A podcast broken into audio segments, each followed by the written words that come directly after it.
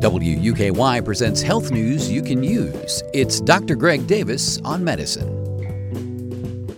The World Health Organization ranks antimicrobial or antibiotic resistance as one of the top 10 global public health threats. A UK researcher is working to change that.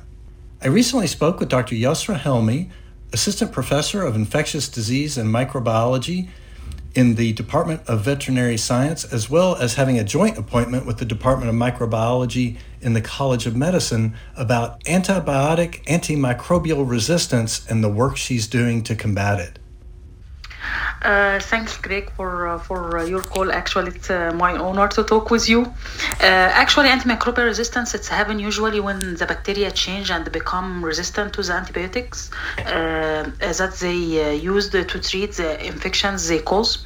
They usually caused by different uh, ways like uh, over prescribing of antibiotics, for example, either for human or for animals. Uh, they are also caused by patient not finishing their treatment. If uh, they have any prescription for antibiotics, they take first a few days and then when they feel better, they just stop the antibiotics. This also can cause antibiotic uh, resistance. Uh, they can be used by overuse of antibiotics in livestock and fish farming or food animals. Uh, and uh, uh, this can the antimicrobial resistance can transmitted through food to human by the way. Uh, they also can be caused by poor infection control uh, in the hospitals and the clinics or uh, lack of hygiene and poor and poor sanitation. Um, also recently we don't have too many antibiotics developed.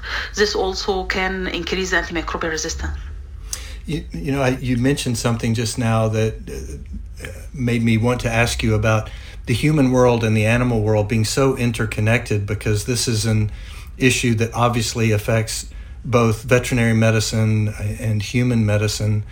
And I, I know recently traveling on the interstate, there have been public service announcements about just that, ad- admonishing farmers not to use antimicrobials or antibiotics injudiciously and uh, asking patients not to ask their physicians for for antibiotics. I'm sure that's part of this effort to combat antimicrobial resistance.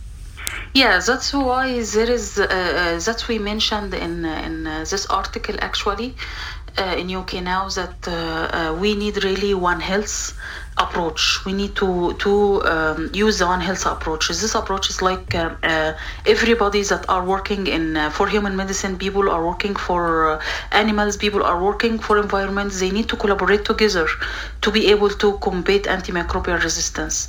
Um, maybe it's not uh, like some people didn't hear too much these days uh, about the, the, the danger of antimicrobial resistance, like COVID, for example. Okay, but after a few years, if we are not able to combat this problem, we will facing like big crisis because we will give antibiotics, but we can't treat any infections.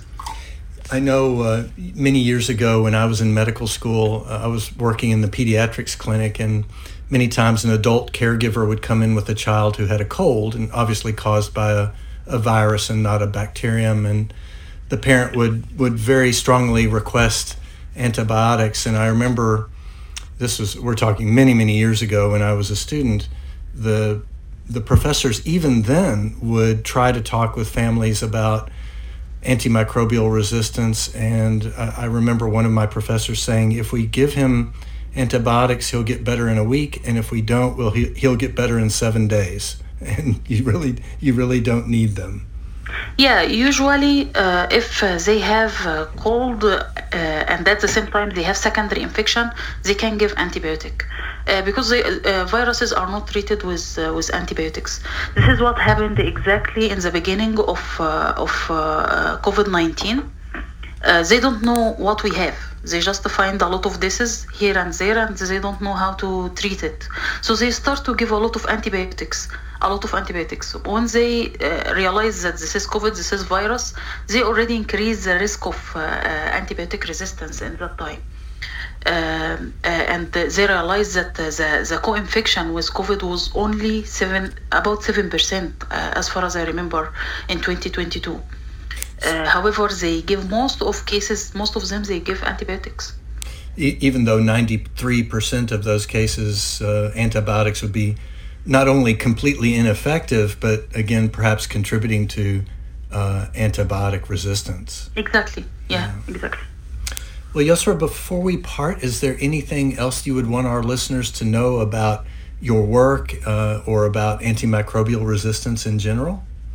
Yeah, I, I want to mention that antimicrobial resistance can be transmitted from animal to human, from food animal. Like if we go to the market, buy some some food like ground meat, or uh, if we buy uh, like a chicken uh, and go home, this chicken might have a lot of pathogens and these pathogens carry antimicrobial resistance genes.